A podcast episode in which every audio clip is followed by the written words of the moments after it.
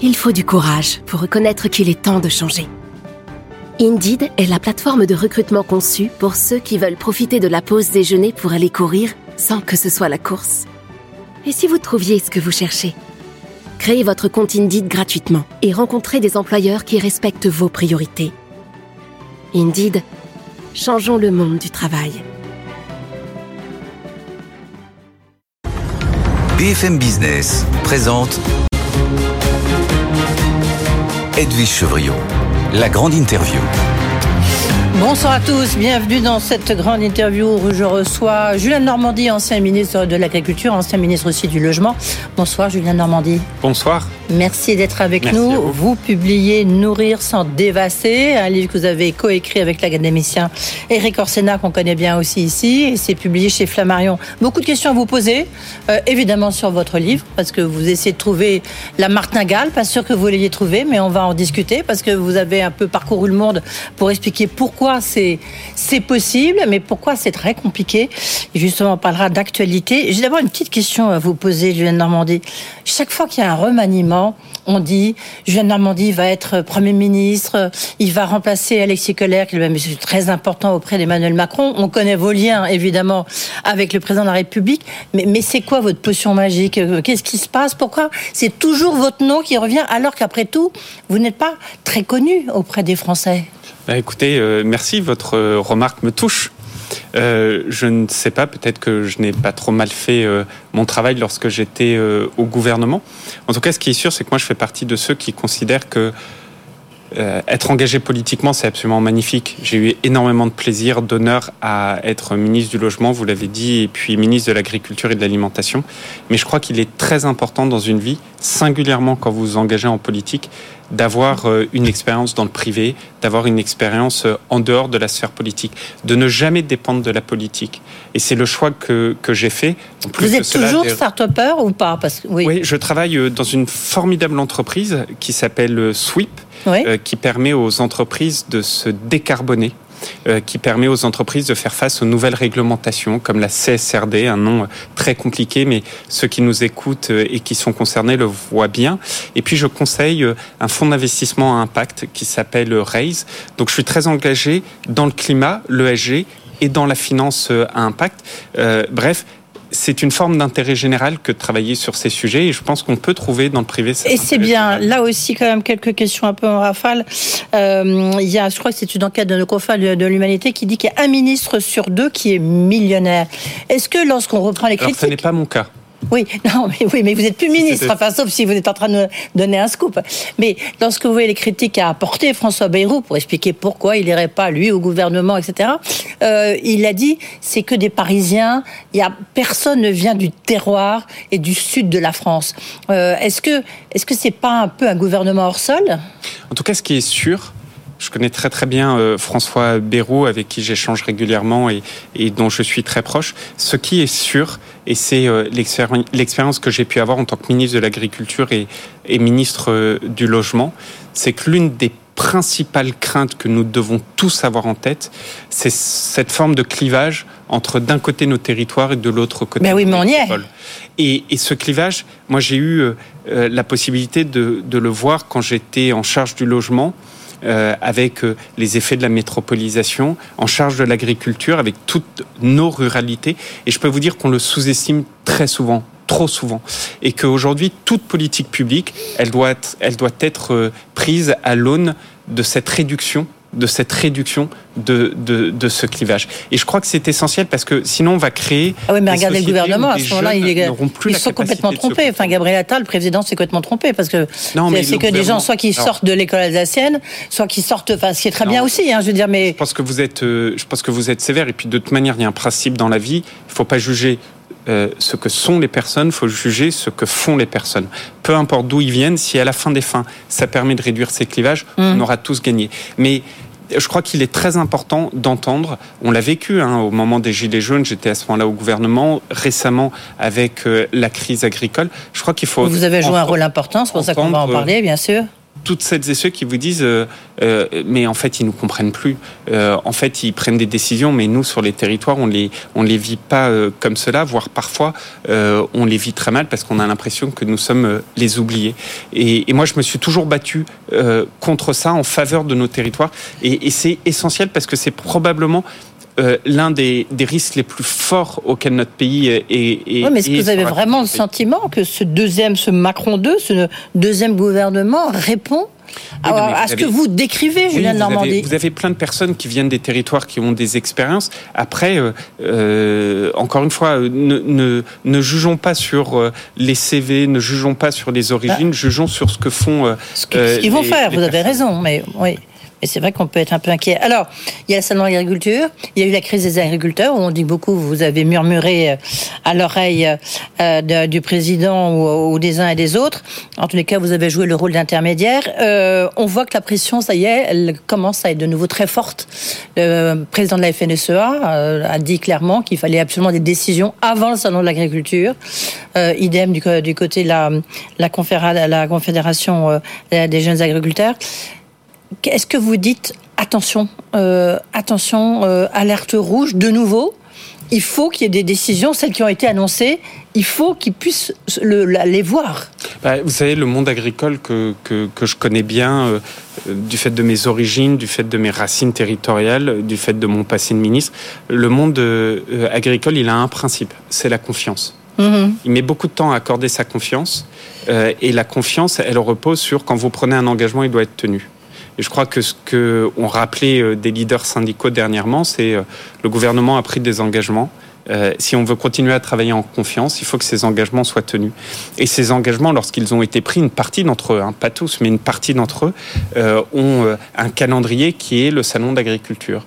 Et donc, 24 février avec l'ouverture. Le 24 février, donc il reste 10 jours. Et hier, le, le, une partie du monde agricole et le monde agricole s'est rappelé au bon souvenir des responsables en disant il faut que ces engagements soient tenus parce que nous sommes un, secteur où la confiance est extrêmement important.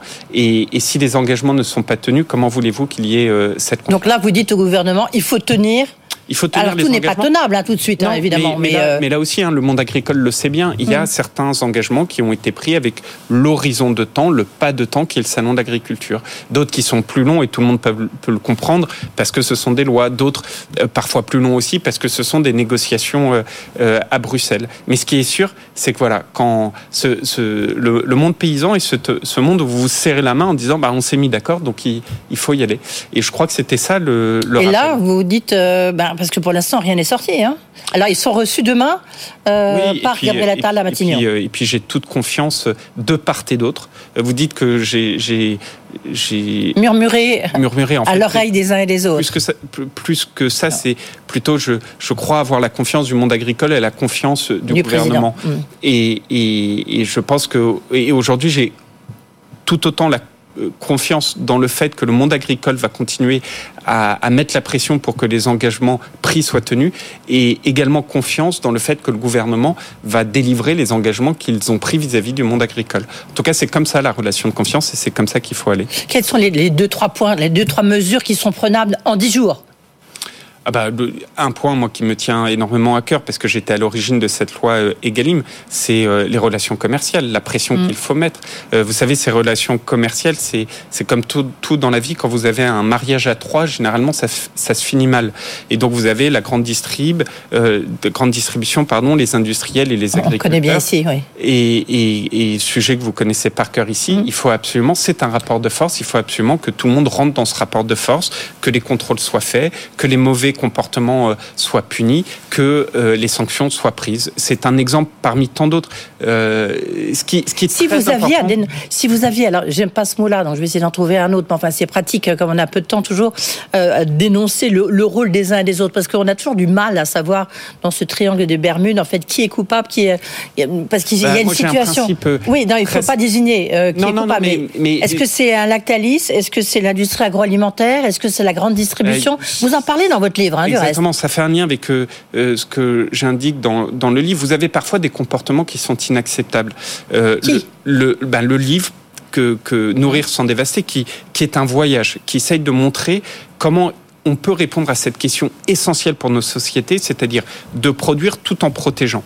Et dans ce livre, dans ce voyage, on va des plaines du Cantal, en Eure-et-Loire, en passant en Vendée, en Égypte, en Ukraine, en Ukraine, au Brésil, en Égypte, en Chine, on voit bien que le monde agricole fait face à des contradictions, fait face parfois à des injonctions contradictoires. Et parfois fait face à des comportements qui sont non acceptables. Un exemple pour répondre à votre question précisément.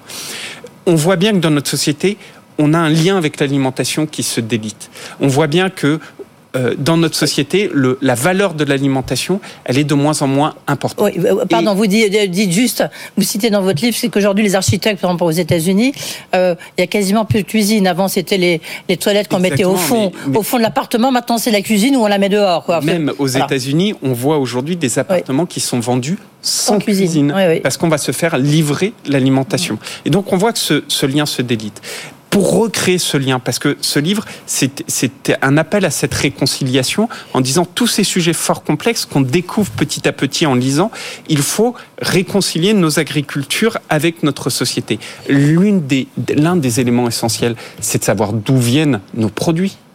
Euh, si vous ne savez pas d'où ah ça vient, vous ne pouvez pas créer ce lien. Or, il y a une entreprise pour ne pas la citer, Lactalis, qui, quand j'étais ministre, a réussi, et j'ai perdu contre elle, j'ai perdu en justice, a réussi de justice européenne. à faire en sorte que l'origine du lait sur les briques de lait n'est plus obligatoirement être mmh. renseigné. Bah là, le ciel nous tombe sur la tête. Quand ce sont les propres entreprises françaises, en l'occurrence cette entreprise, qui va en justice pour dire moi, j'ai pas envie d'indiquer d'où vient le lait sur les briques de lait, c'est un énorme problème. Et donc, voilà, ça, ça c'est un aussi, exemple Oui, mais c'est pour ça que je citais aussi l'industrie alimentaire, parce que vous parlez du mets favori du président qui s'appelle euh, le cordon bleu, mais vous, vous allez dans un supermarché euh, en Eure-et-Loire, et puis vous regardez euh, la composition de ces fameux bah, les cordons bleus, c'est à vous dresser la tête. Enfin, vous voulez plus en manger, hein, euh, à supposer que vous, exactement, vous le vouliez. ce, livre, donc, qui est un voyage, il est rempli d'histoires, d'histoires euh, et de chiffres et de données.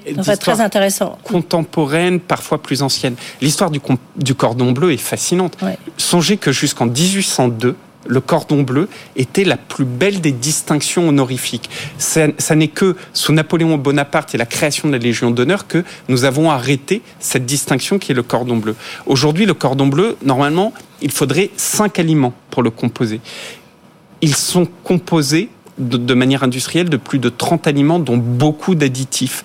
Euh, songez que la publicité, vous vous souvenez du père, du père Dodu et du loup de Tex Avery mm. Cette publicité, le loup de Tex Avery, disait, commencer par pour ne plus avoir ne, plus avoir à perdre du temps avec la cuisine traditionnelle. C'était pas il y a 70 ans, c'était il y a une trentaine d'années. Je m'en souviens, j'étais enfant. Voilà. Et eh ben ça, c'est des exemples qui montrent à quel point on perd cette relation avec euh, l'alimentation, avec euh, les aliments. Et si vous perdez cette relation-là, ben de facto, vous perdez une relation avec ce que nous sommes. Euh, dis-moi ce que tu manges, je te dirai qui tu es. Euh, vous connaissez cet adage. Nous perdons une relation avec nos agriculteurs. Comment voulez-vous que nous ayons cette reconnaissance pour les agriculteurs si nous perdons ce lien? Alors, il y, a un autre exemple, mais parce que vous en parlez souvent là, dans les interviews que vous avez eues, mais euh, parce qu'il est intéressant. Vous dites qu'on est en train de devenir la société du steak haché, euh, avec les conséquences que ça peut avoir, le fait de pas de pas de, de, pas mâcher. Mais c'est ça se voit. Comment vous expliquez qu'on en est arrivé là? Bah Parce que cette valeur à l'alimentation, euh, on l'a perdue au fur et à mesure. Alors après, ce qui est très compliqué, c'est que quand vous prenez la part que chacun d'entre nous consacrons au budget alimentaire euh, depuis euh, plusieurs décennies, elle s'est réduite, elle a été même divisée par deux en, en environ 30 ans. Là où c'est très compliqué, c'est qu'évidemment, pourquoi cette part a diminué? Parce qu'on a eu cette perte vis-à-vis de la valeur de l'alimentation, mais aussi parce qu'on a d'autres postes qui ont augmenté. Ah oui, au premier rang desquels le logement qui a explosé dans la facture des ménages.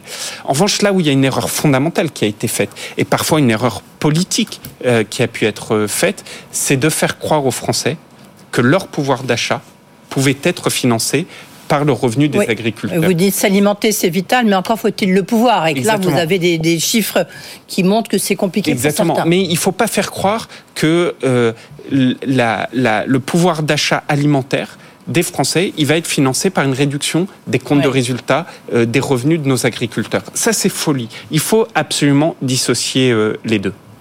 Oui, mais oui, mais c'est un peu le cas aussi, si vous voulez. Lorsqu'on a vu là, euh, il y a quand même la, il y a une course au prix bas euh, menée par la grande distribution notamment. Mais si vous voulez, les marchés, euh, les petites épiceries, c'est très bien, mais tout le monde ne peut pas forcément souffrir ça. Non, mais il faut, il faut d'un côté redonner cette valeur à l'alimentation et de l'autre côté, vous savez, ce rapport de force entre la grande distribution, les industriels et les agriculteurs, il faut l'accepter, il faut rentrer dans ce rapport de force. Euh, mais il faut aussi avoir tous en tête, c'est ce qu'on ce essaye de, de, montrer également à travers ce voyage, c'est ce que moi j'ai appelé cette théorie du mistigris. Oui. C'est-à-dire qu'aujourd'hui, on est euh, très souvent citoyen de bon matin, consommateur passé le quart d'heure. Ça veut dire quoi? Ça veut dire qu'on va dire, bah, par exemple, je veux des produits qui soient décarbonés, avec plus de protection euh, environnementale. Et qu'est-ce que va faire la grande distribution?